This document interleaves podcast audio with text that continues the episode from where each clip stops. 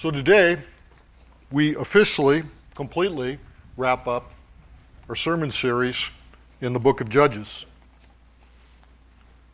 This is an overview on Judges, part two. Part one, of course, was last week.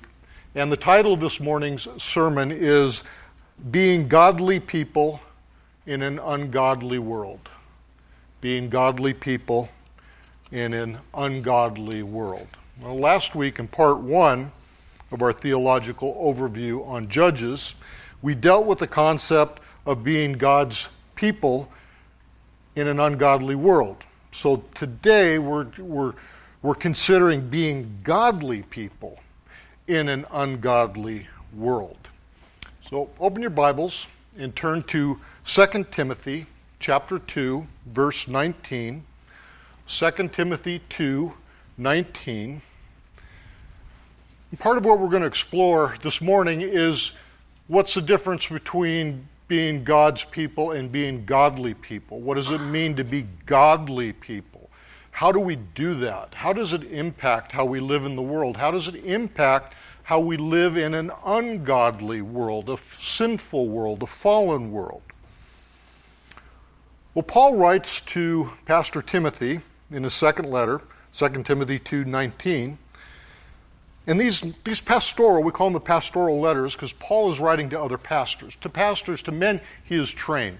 And they're, they're, they're very profitable for us because Paul is giving instruction on how to live as a Christian, basically, but also how to guide the flock that these men have, have been put over. So it's not just advice to those who are in uh, a pastoral position. It's, it's good, solid teaching for all believers. And this is what um, Paul says to uh, Timothy in this, in this verse. But God's firm foundation stands, bearing this seal The Lord knows those who are his, and let everyone who names the name of the Lord depart from iniquity. So Paul defines God's people by this phrase, those who are his. They belong to God, thus they're his people. He knows them, God knows them, God has elected them for a special relationship. And since this election takes place before the ages began, as Paul is um, want to say, and our justification through Christ, the double imputation of Christ's righteousness, righteousness to us, and our sin to Christ occurs in time. It occurs in human history at a specific time. That is a predestined moment in history for each of us. So, with that understanding, we realize there's a period in our lives when we are unaware of our election before we come to Christ. And during that time period, we cannot, by definition, be godly people. So theologians will argue over well, is, is a saint before election, is a saint uh, a person of God at, the, at that time? Uh, is, is he or she a member of, of um, God's people? Well, that's a very deep theological issue, and there's good arguments on both sides. So we're, we're setting that aside for now. We want to concentrate on when we become the people of God, when we, are, when, we, when we are conscious of it, when we have that transformation that makes us realize that God has called us and set us apart, then we are to be godly people. And only godly people, only God's people can be godly people. A person who is unsaved, who is not in Christ, but lives a moral, upright life we, people may say, well, he or she is a godly person. But really, they are not because they are not in Christ. That, that, that relationship is essential to be a, a godly person. So, Paul defines godly people as those among God's people by this phrase as everyone who names the name of the Lord. So, notice these connections. Godly people acknowledge Jesus Christ as Lord and Savior. So this cannot occur until that transformation, right? Until, until Christ makes you a new creation. And our acknowledgement by godly people that we're talking about here is not secretly. It's not done secretly, but in a manner that is apparent to others. It's obvious to others. And how are these people, these godly people, known? What identifies them? Paul tells us by this phrase they are those who depart from iniquity. Godly people actively and in an ongoing manner desist and withdraw from wickedness or unrighteousness. And, and note that, that what Paul's talking about here is an ongoing action. He's not talking about something that is completed, done once and over with. This is something that the godly must do com- con- consistently in this life. And he's not saying, and this is also very important, he's not saying the godly people are without sin. To the contrary, godly people recognize their sinfulness and they know that it's, it's only in Christ that this sinfulness can be dealt with that they can be justified. And they also realize, and when I say they, I mean us, believers, also they realize how the Lord provides the means to remove the desire for sin. This is the process that we call sanctification, that we're all engaged in, and we're at different places on this process of sanctification. A more mature saint is further along and, and, and may more easily, it seems, deal with the issue of temptation to sin, where a newer believer still has often intense struggles. This does not mean that that new believer is not in fact saved. This is just a process that we go through. The Lord equips us as we mature in our faith and we take use, we make use of the means of grace that God provides us to live as his obedient and faithful people. Note also how Paul prefaces these things that I've just mentioned. He says God's firm foundation stands. So these things are at the root, the, the very heart of really of God's plan of creation. This, this is how everything was supposed to be, is supposed to be. He says, bearing this seal. In other words, these things are unchanging and unchangeable. They've been sealed by God. So if you were to go to a government office and you had a document that had to be registered, a legal document, it would be stamped with an official seal, it would be sealed that document is, cannot be changed at that point without another document that supersedes it. And in Paul's day, in the Roman Empire, seals were how government officials communicated the emperor's decrees and the decisions of the Senate in Rome across the Roman Empire. A document would have the seal of the emperor or the seal of the Senate on it. And it stood as something that could not be changed, could not be argued, there was no recourse to it other than to the one whose seal it bears. It's the same with what. So this is this is the illustration Paul has in mind uh, as he writes this. He's you know he's living in a certain time and place in the world, and so he makes use of the things around him. They make sense to him. It makes sense to his original audience, and we need to understand those things. So by this seal, God alone has done these things. No one else can do it. And no one can undo it. It can't be altered in any way. And as we, as we ponder what Paul's saying here, we must realize that there are a difference between the covenants that we find in Scripture, in the Old Testament and the New, and the new covenant we have now in the Lord Jesus Christ. Um, that is how God relates and interacts with his people, his own people, as well as all people, all people that have, are created by him. So, Israel, as a people, at the time of the judges, were God's people in an ungodly world. That's the land of Canaan, the promised land. It was very ungodly. But in Judges, what we've seen is that they are not godly people. The Israelites are not godly people on the whole.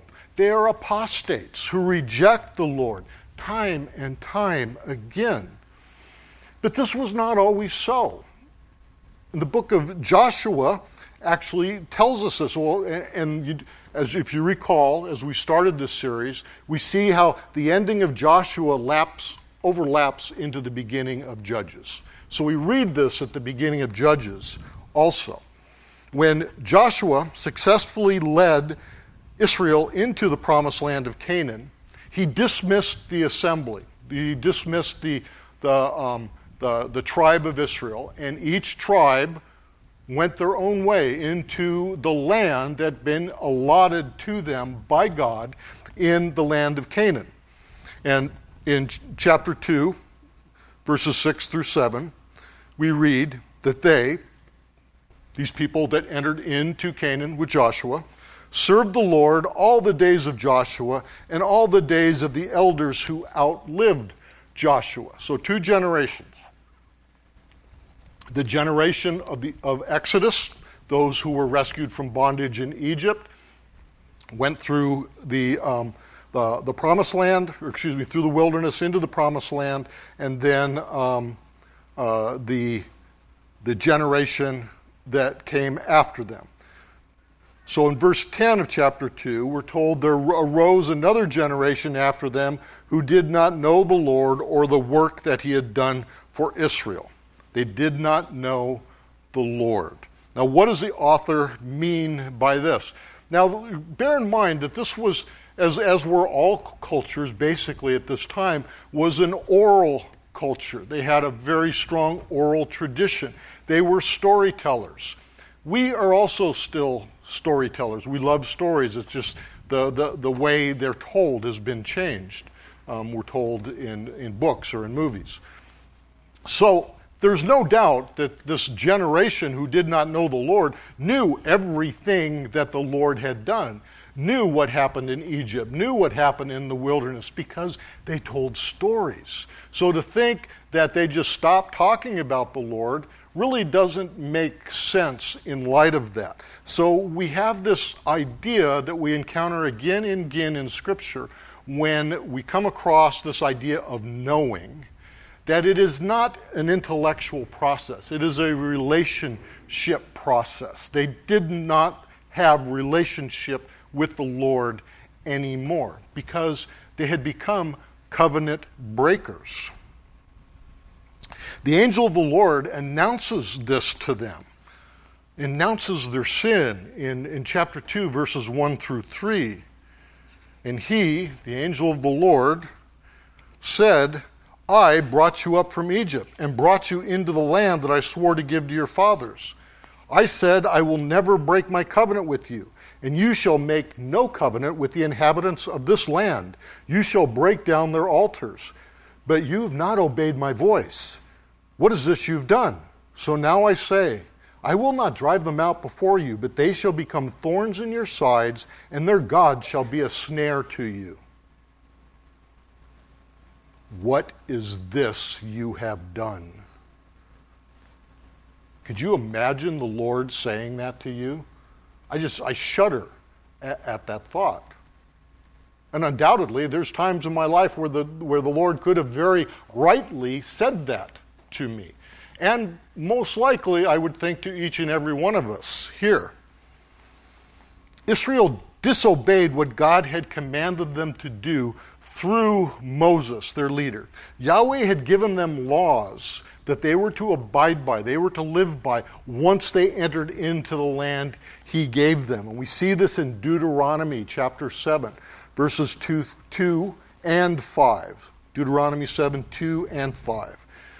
They are told, You shall make no covenant with them, speaking of the inhabitants of this land, Canaan and show no mercy to them. This is this idea of harim that we've talked about. It tells you how wicked these people are. Show them no mercy. This is a command coming from a God of mercy. And there's no contradiction there. This is how these people must be dealt with.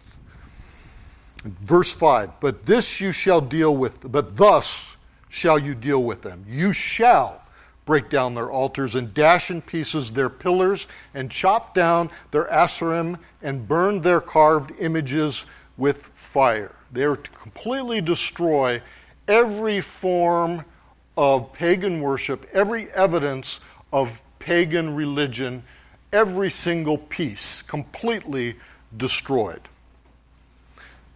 But they don't do that. We see this in Judges. They don't. They become worshippers of these things that they were to destroy. They ignore God's commands. And what does that bring? That brings judgment upon them by the Lord. So the escalation of sin and apostasy that we read about in judgment in, in Judges, excuse me, is the judgment of God. We, we need to understand that. God gives them exactly what they want. They want those things, God gives it to them. And it brings much suffering upon them. That's sinful human desire. That's the result of our sin. If we get that, that, that thing, object, person, whatever it is, that we sinfully lust after, suffering will follow, undoubtedly. So the nation of Israel, as a whole, as a group, was an elect people. And I'm speaking corporately. But not each Israelite was elect as an individual. We have to understand that. God's purpose, He had a purpose for Israel, for this people that were His own. And that was to be the people through whom the Messiah was to come. He established this people to bring the Savior for all people all people would be blessed thusly through Israel. But of course, there were many faithful elect Israelites. And we must suppose that there were faithful elect Israelites even during the time of Judges, although they're not spoken of very often. I would say Jotham, the, the half brother of Abimelech, who, who denounced him for murdering their 70 brothers, um, was probably uh, you know, elect. He was acting in a faithful way, and the others who acted faithfully. Um, Israel, though, by and large, forsake Yahweh to serve the Baals and the Ashtaroth. This is not faithfulness what they did, it's faithlessness. So we could say faithful people don't serve the Baals and the Ashtaroth. As I commented last week, the, the main theme of Judges, the book overall, is Canaanization. That Israelites became Canaanites in thought and in action, in the way they behaved, the way they lived. So we could also say faithful people don't act like Canaanites. So there it is.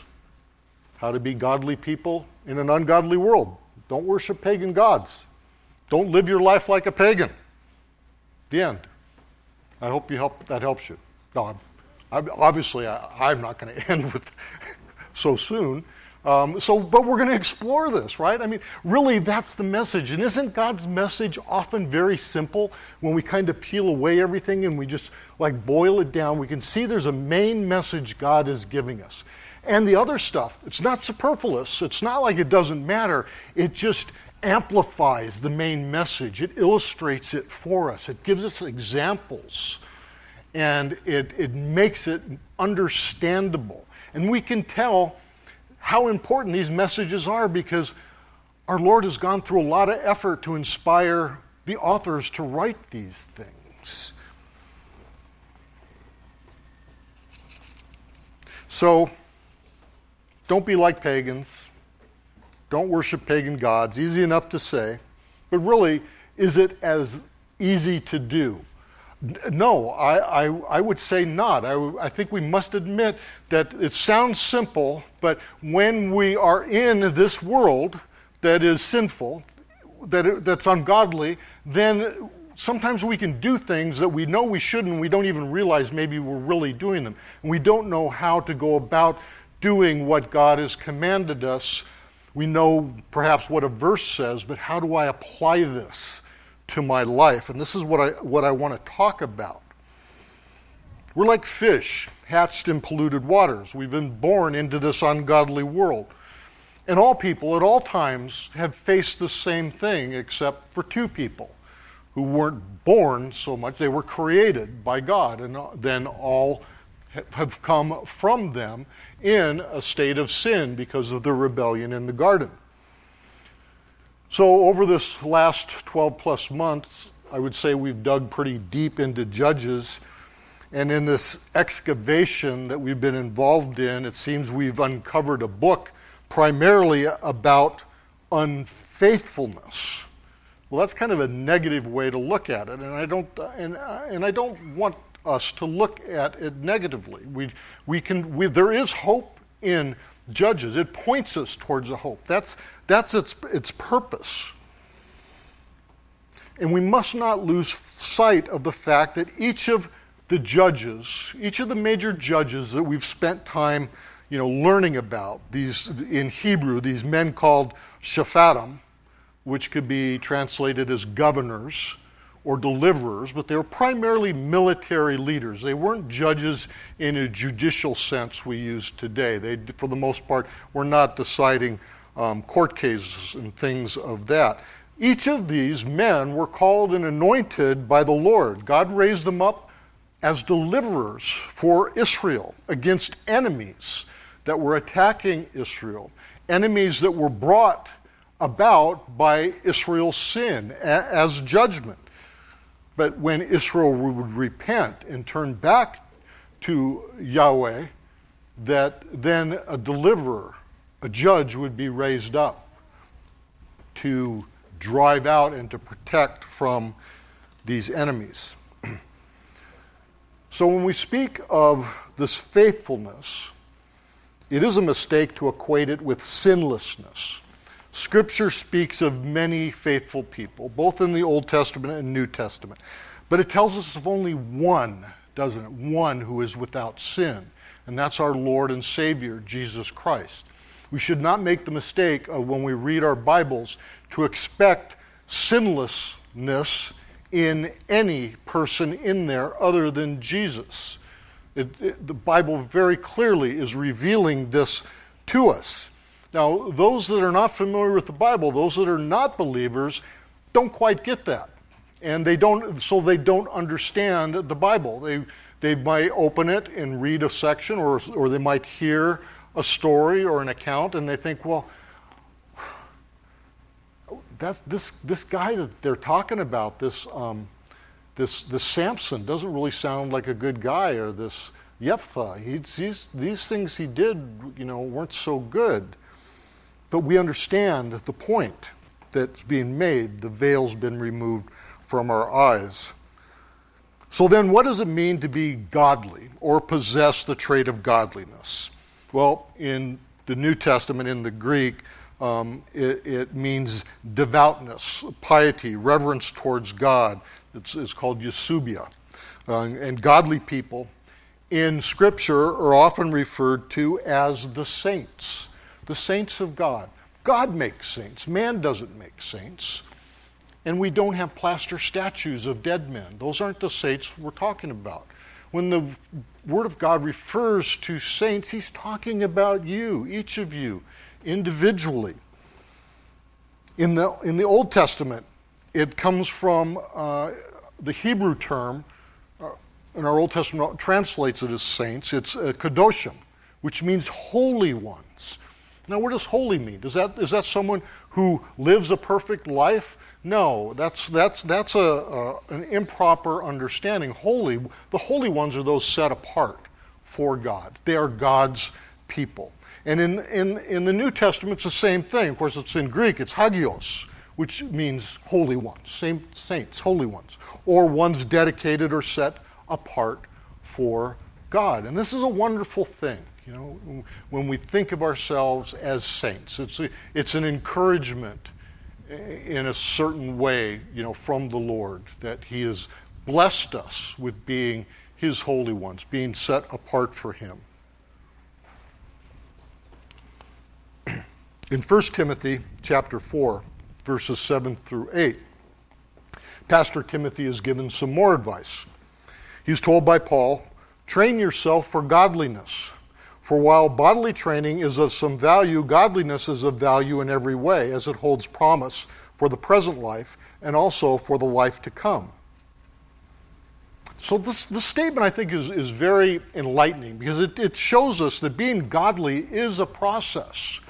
Paul's telling Timothy, you got to train for this, just like an athlete trains for his or her sport. It's not an instantaneous status bestowed on us. So, this, this is the difference. This, this differentiates from our status of God's people, which is a status given to us by God through his eternal election. He has made us his people. But godliness is something that we take part in, being godly people. And what is meant by this term godliness? It's a devotion to God that involves an awareness or a practical consciousness of God in every aspect of our lives. A person who claims to be a Christian, who never gives God much thought, really you can see how they're out of step with this definition. To be a godly person, in other words, a Christian, a true Christian, God is, is, God is, is part, major part of your life. He is everything to you. God's people are godly people by the manner in which they live. They, they can be identified as such. They live as godly people. Their lifestyle reflects the importance of God in their lives. They act as godly people. Their behavior demonstrates their awareness of God's omnipresence. They realize that God is always with them, that He is everywhere. They think as godly people. Their intellect reveals that God is ever present in their thoughts. And this intellect, of course, plays out in how we live and how we behave. Godly people are those who trust God completely and express their trust in obedience to Him. So, John Calvin, in his commentary on the first letter to Timothy, he says this The person who has godliness lacks nothing. Godliness is the beginning, middle, and end of Christian living, and where it is completed, nothing is lacking. This brings me to my first point. Point number one God has a special concern for the godly. God has a special concern for the godly. In Psalm 4, verse 3, David writes, But know that the Lord has set apart the godly for himself. The Lord hears when I call to him. And here, in, in this verse, what is translated as godly comes from the Hebrew word hasid, which can be translated as faithful.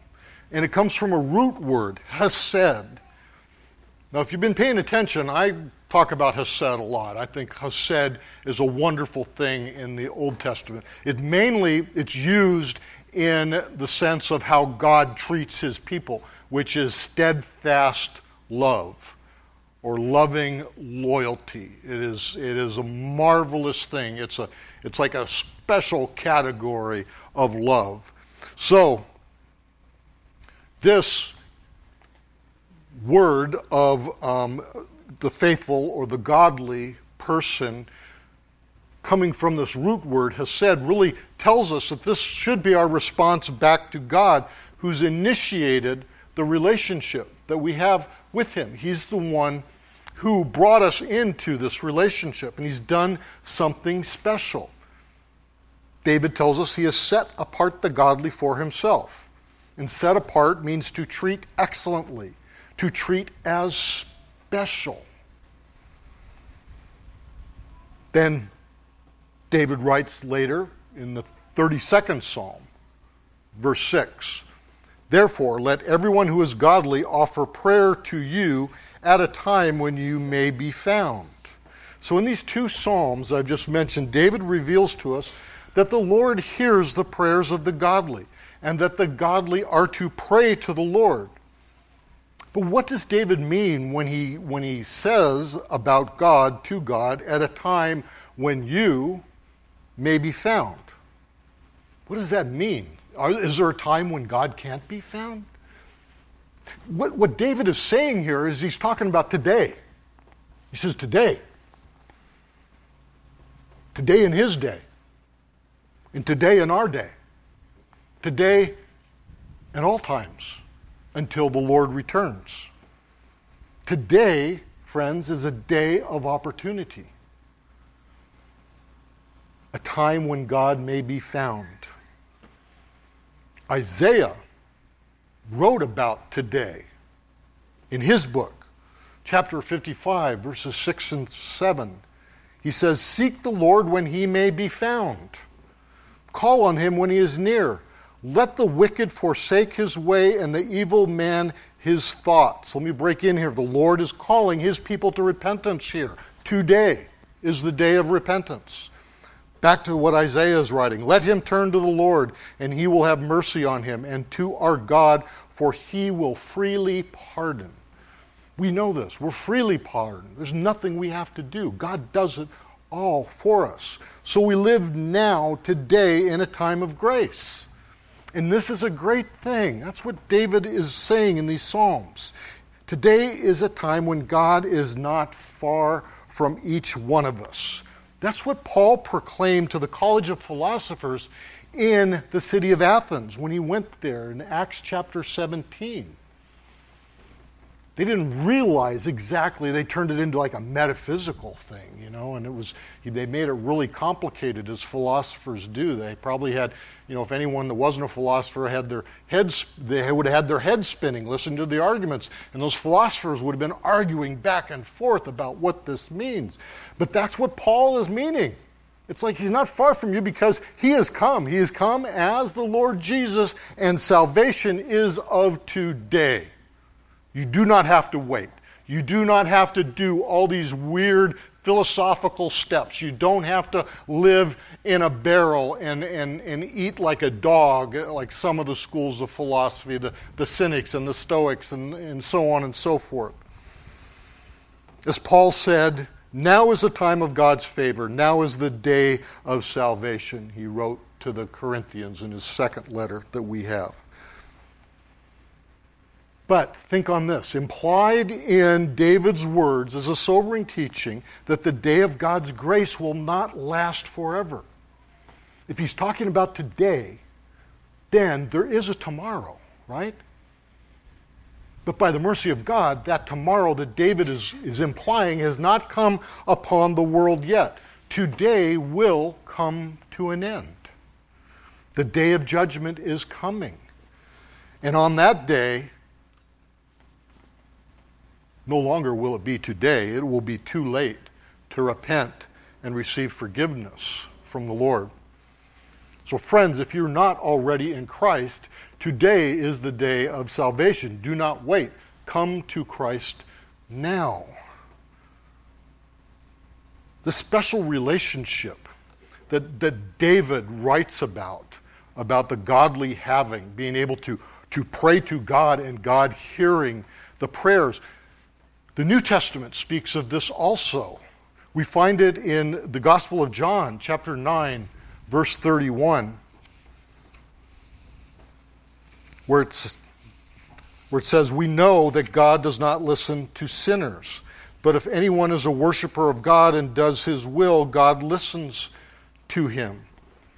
So then, prayer, and by prayer I mean both our praying to God and God's answering of our prayers are the trait, the practice, and the experience of the godly. This is what godly people do, and God hears godly people, His people. And this is why the ungodly demean prayer. As John points out, in general, they are denied access to prayer, so it seems futile and meaningless to them. Think of the beginning of the time of great fear in 2020. social media influencers, news anchors, politicians were preaching. Yes, they preach in an ungodly way. That they preach that prayer was useless, that prayer wouldn't save you. No, it wouldn't save you. The only thing that was going to save you is science. Science and medicine alone are your salvation. So stop this nonsense of praying. Many, many listened to them and believed them, were influenced by them. Some of these, unfortunately, were Christians who should have known better. That suddenly the great fear turned them into practicing unbelievers, practicing atheists, like I spoke of last week. And a time of trial for their faith found them without faith. Jesus, in his teaching about praying, to always pray and to not lose heart. Luke writes about this in his gospel, uh, Luke chapter 18. And at the end of this parable, he's telling, Jesus is telling a parable here of the persistent widow. And she's an example of going to this judge who doesn't want to hear her, you know, a judicial officer, and presenting her case over and over and over again. And finally, the judge is just like, you know, and he's not a good guy. He's kind of a, um, you know, wicked. He's a wicked judge. But he listens to her because she's persistent. So this parable, of course, you know, what Jesus is, is, is illustrating is, is godly people petitioning our Heavenly Father, who is not like this judge. He is gracious, he is loving, he is merciful. So, how much more would the loving God listen to your petitions, your supplications? And Jesus says, talking about this idea of, of, of praying and not losing heart, he closes with this very poignant rhetorical question that really should just strike our hearts, especially as we're in a time of trial. Our Lord says, When the Son of Man comes, will he find faith on earth? That's a very good question. I'll give my answer. Yes, He will, because He gives us faith. It is, the, it is through God, through the Holy Spirit, that we are bestowed faith, that we, we are strengthened in our time of trial. But, brothers and sisters, we have to respond to what our triune God does for us and what He gives us. We just don't throw up our hands and, like, you know, God, it says it's time for autopilot and God's going to land us, you know, on the deck of the aircraft carrier. No, we've got to, we've got to work the stick, the, the throttle, and the rudders to do this. And we're still in, as I said, we're still in what I'm calling this time of great fear. It has not passed. It may have subsided a bit for now, but there will be other fears that will come. Beloved of God, realize that Fear is the natural state of the ungodly world, and it is a sinful fear. So, this time of great fear really is the time of all human history. Most humans have lived in a state of fear for most of their life, and it should not be so. And the Son of God came to change that for us. Point number two is the fear of God is the only fear that is appropriate for the godly. The fear of God is the only fear that is appropriate for the godly. We are not to fear man. Fear of man is sinful fear. The Lord commands us. It's written in Matthew 10, verse 28. Do not fear those who kill the body but cannot kill the soul. Rather, fear him who can destroy both soul and body in hell. And that alone, beloved, is God. So, why fear disease or sickness? It's natural to us to fear disease or sickness, right? But sin is natural to us also. Are not all of these things under the sovereignty of God, brothers and sisters? Look to the assurances that David writes about in the 91st Psalm. I love the 91st Psalm. When I was a police officer, I shared this psalm with other cops. It's like this is a policeman's, well, police officer. I started, I was a policeman a long time ago until not that long ago. But when I started, we were policemen. Our badges said policemen. So sometimes I say that, but I should say police officer because it makes everybody feel better. So I would share with these police officers, and this, this is written for police officers. You know, you, you got to read this. So I would give them copies of it. But think on these things that, that David tells us in the 91st Psalm. The Lord will deliver you from the deadly pestilence, in verse 4. You will not fear the terror of the night, nor the arrow that flies by day, nor the pestilence that stalks in darkness, nor the destruction that wastes at noonday. Verses 5 and 6. Because you have made the Lord your dwelling place, in verse 9 no evil shall be allowed to befall you. No evil shall be allowed to befall you. Evil is controlled by our Lord. No plague come near your house, in verse 10. For he, the Lord God, will command his angels concerning you to guard you in all your ways. Wow, if that's not confidence building, if that's not encouraging, I don't know what is. So, quickly, this brings me to my third point, point number three. Satan schemes against the godly. Satan schemes against the godly. Satan is a counterfeiter of God, friends. He attempts to mirror all things of God. But like a mirror, the image is reversed, it's backwards. It, he does it backwards. As I stated in my first point this morning, God has a special concern for the godly. Then it should be no surprise that Satan mirrors this attention. But Satan's attention is not based on hesed or steadfast, loving loyalty for the godly, but enmity, an intense, constant hatred but it's often disguised in a manner that may appear good. That's, that's where he tricks us. So there's this book that I, that I recommend that I'm going to draw upon here a bit. Uh, it's by Thomas Brooks, a 17th century English Puritan preacher. And it's entitled Precious Remedies Against Satan's Devices. It is not a quick read. It's not a book you want to sit down like a Sunday afternoon and you read it cover from cover. Brooks' book is a book that I keep on my desk, and I and I uh, I take parts of it at a time. And he, he goes through these different schemes, so many of them that the Satan uses against us. And he has remedies. What the godly person, what the Christian, how to respond, what to do, what to dwell upon, what to think upon, what verses address this.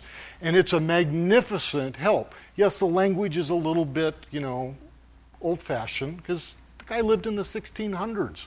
But, and you know what? He, not much is known about him.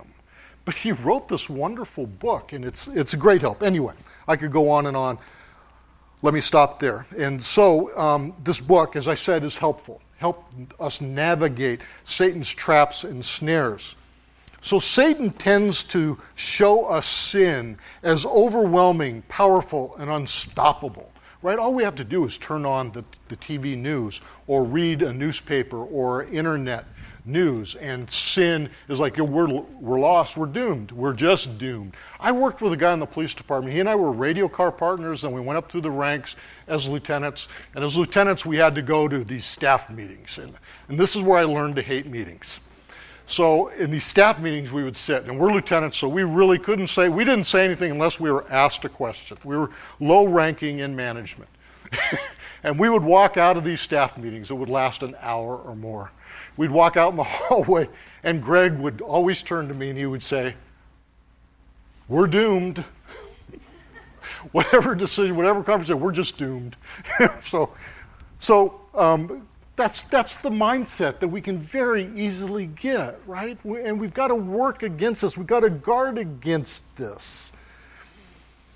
Satan schemes to keep you, the saint of God, in a sad, doubting, questioning, and uncomfortable condition. That is his goal. However, think on this Satan must have double permission to do anything to the godly. He must have leave by God to do it, number one. Satan is on a leash. He can only do what the Lord allows him to do. Number two, you saints of God, you have to give him permission to do these things to you. You have to fall into his trap. He cannot waylay you at the side of the road and drag you into his snare. You have to walk into it.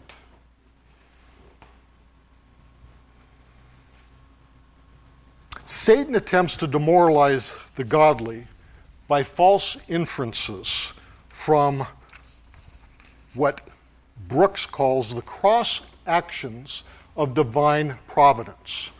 What is meant by this? Providence, we know, refers to how God interacts with people and his creation. Basically, how he runs the world, how he causes all things to function and operate. And cross providences are when initial events seem to be against any possible good purpose intended by God. Satan will take these cross providences and will make us think nothing good is going to come out of this, that we are doomed.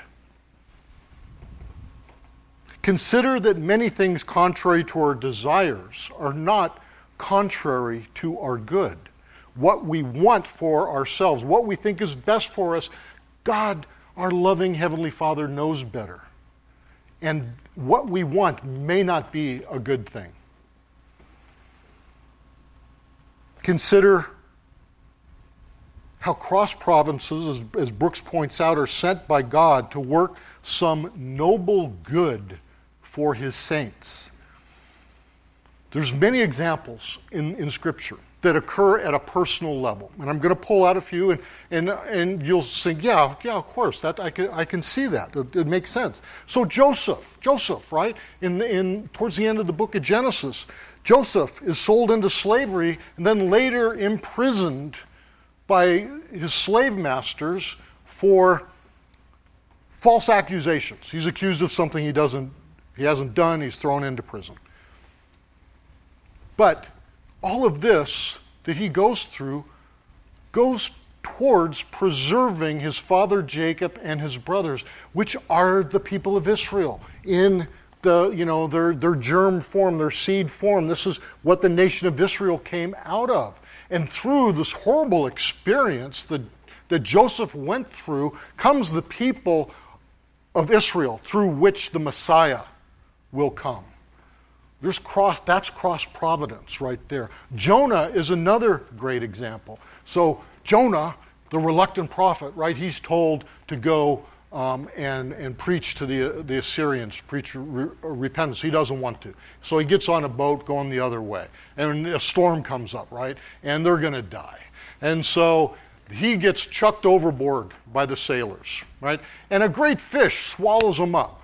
And he's in the belly of this great fish for three days. And then the fish swims up to dry land and spits him out onto dry land. And Jonah staggers into Nineveh, the, the, the capital of the Assyrian Empire. And the Assyrians, they were horrible, horrible people. They were the Klingons of the time before Christ. You saw an Assyrian coming, and you, you knew things were going to go bad. They were, it was going to go sideways, and you should just best skedaddle and get out of there.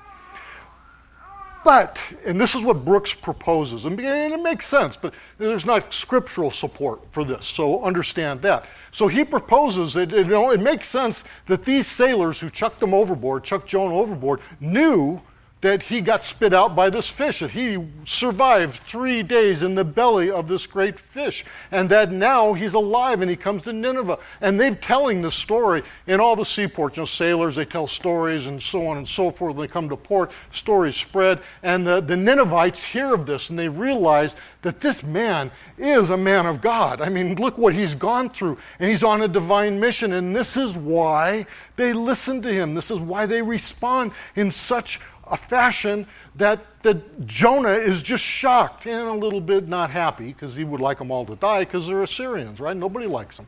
Um, from the king on down, you know, they're in sackcloth and repenting. And so, cross providences here.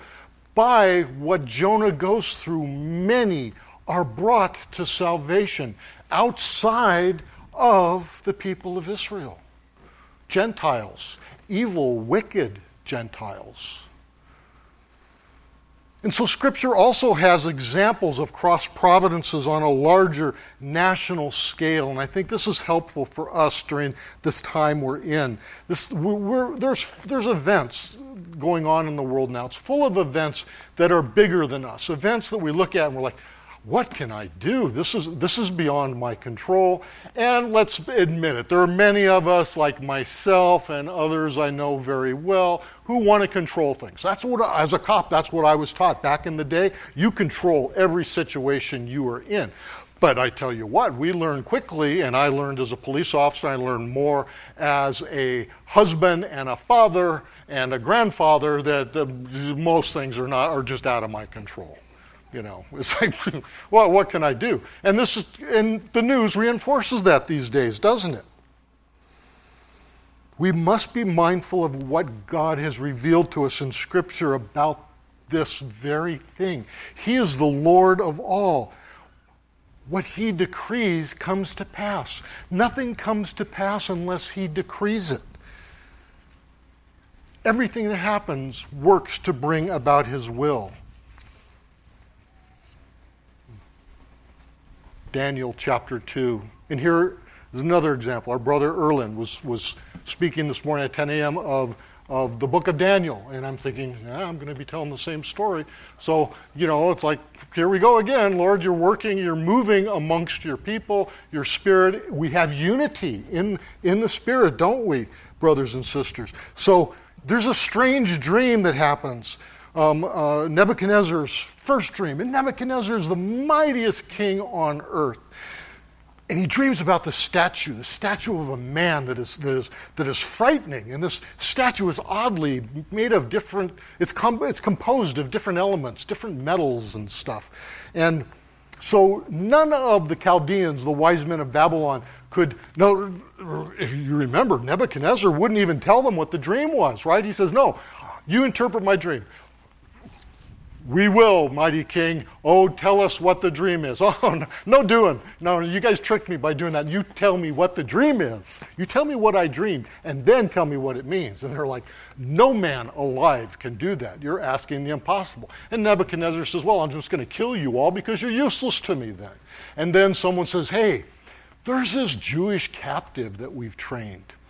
You know, and he's really good at this stuff, we think. So we bring him up. And so Daniel, the Lord reveals to Daniel what Nebuchadnezzar's dream is, and he repeats it to Nebuchadnezzar, and that's enough to blow anyone's mind, right? But then he interprets the dream. He reveals the contents of the dream and its meaning. It's all about the rise and fall of great world empires, which Nebuchadnezzar is the king of the greatest empire on earth at the time. All of these empires are given and taken away by as David, excuse me, as Daniel says to these Babylonians, these pagans, by the great God of heaven. They don't know Yahweh. They're not in covenant relationship. So they know of gods. So the great God of heaven is how Daniel explains it. Explains who is doing all this. And there's the last revelation that he gives is about the, the, um, the feet and toes of, of, the statue. And if you've re- read the account, you remember they're, they're mixed of different things. There's iron and there's clay, and in some translations it's called miry. Um, and he, and, but this interpretation also explains the purpose of all of the kingdoms that are in the dream. And in verse 44, I'm going to read that. Um, Daniel tells Nebuchadnezzar, and in the days of those kings, the, the, feet and toes he's talking about, the God of heaven will set up a kingdom that shall never be destroyed, nor shall the kingdom be left to another people. It shall break in pieces all these kingdoms and bring them to an end, and it shall stand forever. He's not talking about an earthly kingdom, is he? He's talking about our Lord's kingdom. He's talking about the kingdom of heaven, the kingdom of God, which controls all of these earthly empires. And they only exist through God's decree and God's will. And God is establishing a kingdom that will supersede them, that will wipe them out, a kingdom that will never end. The prophet Isaiah also talks about these kingdoms. In the book of Isaiah, chapter 23, there's an oracle or a divine revelation concerning these places called Tyre and Sidon. These are major Phoenician city states, and they were powerful. They ruled a lot of the land of Canaan, the, the promised land. There were great, inf- great influences over, over Canaan, and much of the eastern part of the Mediterranean. They were the first sea power in the world. They controlled shipping in the Great Sea, what we call the Mediterranean. And they gained this power from before the time of Joshua and the conquest. They're already established when Joshua brings the Israelites into the promised land. They were around for a long time.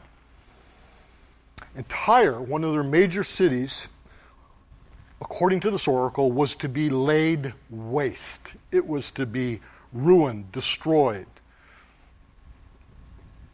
And in chapter 23, verse 8 of Isaiah, there's this rhetorical question that's posed Who has purposed this against Tyre, the bestower of crowns. Tyre, so powerful that it, it could determine who ruled other lands. They were the ones who gave crowns. There are nations that are like that today. Things have not changed. Tyre, so powerful that in verse 8 it goes on and says, Its merchants were princes, whose traders were the honored of the earth.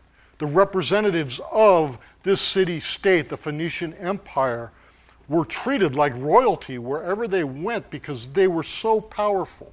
So, this could describe many other empires that we've seen come and go. The Greek Empire, the Roman Empire, and most recently in history, but they've been gone before our time, is, the, the, is Britain, the British Empire. It was once said of Britain, the sun never sets on the British Empire. Well, the sun has set on the British Empire as it sets on every empire. Each of these have served God's purpose in a way that is invisible to most of us. Brings me to point number four. The godly depend on God, not earthly rulers. The godly depend on God, not earthly rulers. Satan would have you think that God's providential decree over empires and rulers signals the end of the world as we know it. That's what a lot of people are thinking now. Yet keep in mind there is no event, no matter how small, over which God is not sovereign. And there's no event which is too big for God to be sovereign over either.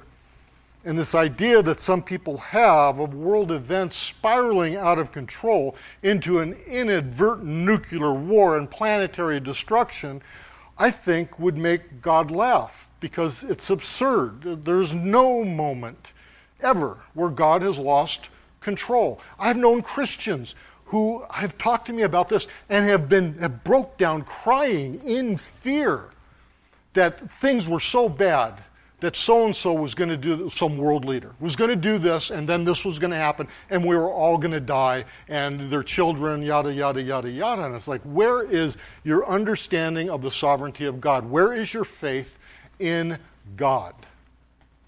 Scripture does not tell us that that is going to happen.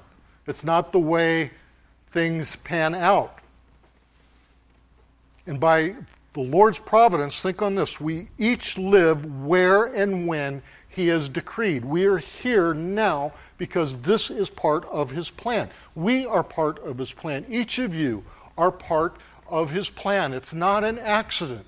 It's not that you don't matter. It's not nonchalant. It is purposeful and for a reason. We see this the illustration I want to use is, is Paul, the Apostle Paul. He lived at the time of the Roman Empire. We, we know that. That's, that's not new news. And he was a citizen of that empire. That was a special status with privileges. Very few were citizens of the Roman Empire, but Paul was. And he made use of those privileges as a citizen the privileges of the, that Roman law accorded to him, he refused, refused to allow government officials to treat him otherwise. It's not like, oh, this, this petty bureaucrat, you know, he's, he's got authority over me and I'll just do what he says. No, Paul would argue the point. He would claim his status as a Roman citizen. You cannot do this to me. I am a citizen of Rome. And they were like, well, that changes things and hopefully we won't have our heads lopped off for what we've done to this man. He used Roman law to further his gospel mission. This, that's the important point. And to thwart the schemes of Satan to hamper the gospel spread. Satan was trying to stop the gospel from spreading, and he was using these government bureaucrats as his tools to do so. But God is greater. God also used bureaucrats of the Roman Empire to further the spread of the gospel. He used the laws of the Roman Empire that he had established. He had, God established that empire. Think of this. We've mentioned it before. The gospel probably would not have spread as quickly and uh, like wildfire if it were not for the Roman Empire and the Pax Romana, the peace of Rome. Nobody would create a disturbance. If you created a disturbance, the Romans were going to come get you. And when they came to get you, you were going to stay got. So think about this. This, is, this demonstrates one of the divine purposes of Rome an empire ruled by notoriously evil men used by God to bring salvation to God's people and defeat the wiles of Satan. Now, you should be able to see the application to us. If you don't, I'll go into a little detail. We live not in an empire, you know, technically, legally speaking. We live in a constitutional republic established by God.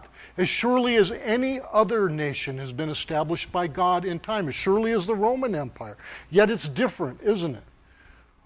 Our constitutional republic is founded on certain premises, principles that God is the creator of all, that life and liberty and happiness come from God, and that each individual person is created by God specially and has what we call rights, and that no one can take those rights away. Government cannot undo rights given by God. Our Constitution does not establish, does not make rights, does not give us rights. It recognizes rights that our founding fathers say are ours inherently and inalienably given to us by God. Unless we forget, and we seem to forget this, how our nation was formed. Thirteen small colonies rose up in rebellion against the British tyrant to establish liberty in the land. This, my friends, did not happen outside of God's decree. We must realize that. That it was a furtherance of what God wanted done, his decrees. So, like Paul, we are to rightly use our government, which God has given us, to live as godly people. There's a reason why God decreed a government as such ours to come into existence.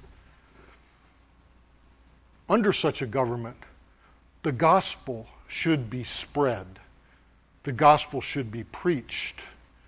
Godly people should be protected and looked upon with favor.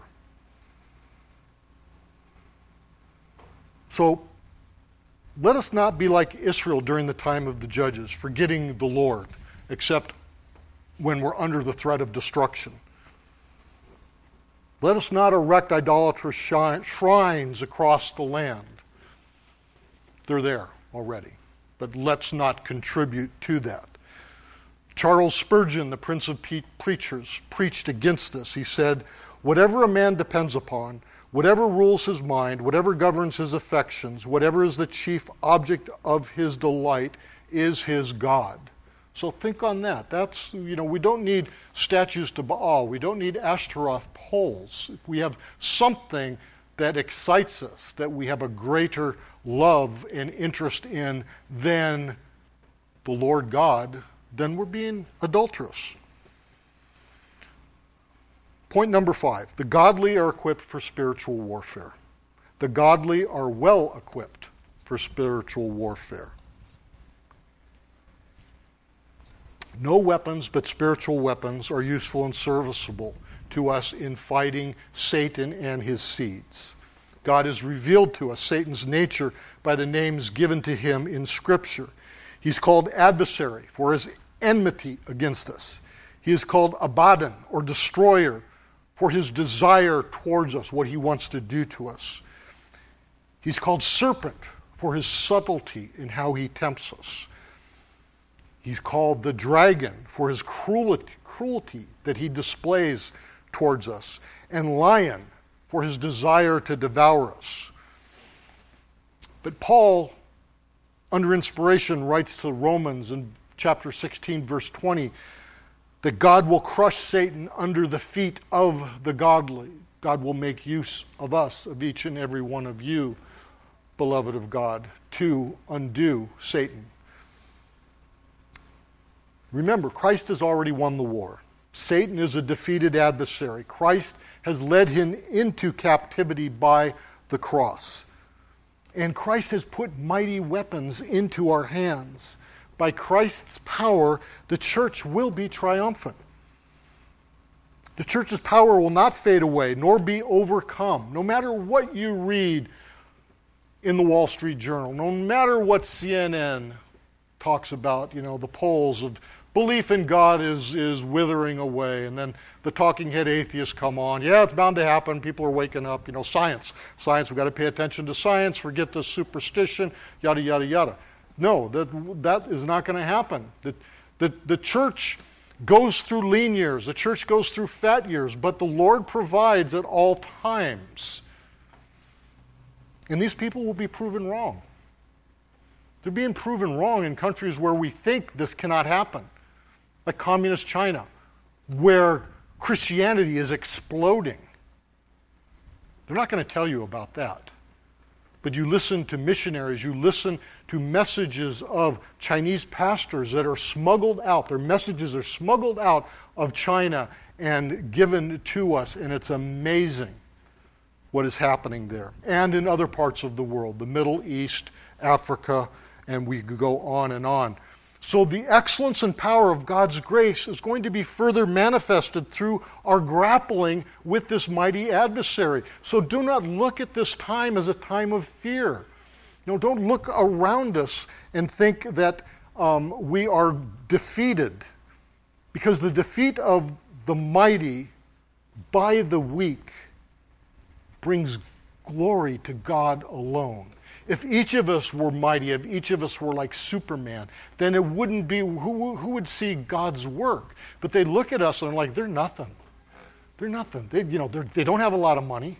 You know, they're not, they're not particularly um, uh, powerful, strong. There are, there are, they aren't great in numbers. And look what happens. That, that's God's work. My last point. Point number six. Godly people are guided by God's word. Godly people are guided by God's word. I know many of many of my points are often like, well, no fooling sort of points, but but they're but they're the basics, they're fun, the fundamentals that we need to focus on, right? And at, at times we get into very difficult theological issues. At other times we just need to talk about the basics. So we're to live as God commands us to live by His reve- revealed word, the Bible. Number one, keep humble. humility is a sign of faith. False humility is a sign of human ego. Focus on the Lord as Lord over all things in your life. Give to the Lord your crown and your scepter. All of us have those. All of us want to where we love to, to wear that crown and, and wield that scepter and be in control and be the Lord's of as much as we can. It is in poorness of spirit, that is humility, that we find rich blessings. Now, this is odd, isn't it? Poor in spirit, rich in blessings. It's like, who in the, who, who in the sinful world would make something like that up? No, that's not how the world thinks, but that is how we're to think, brothers and sisters. And keep a strong, close watch over your soul. Satan never rests. Shall the Christian? Keep up communion with God. And by this, not only do I mean the Lord's Supper, but communion comes from a Latin word that means um, to share. So we, when we, when we approach the Lord's table like we did this morning, we are sharing with the Lord His life and His death and His resurrection. And, and we do it when we gather together. We're in communion.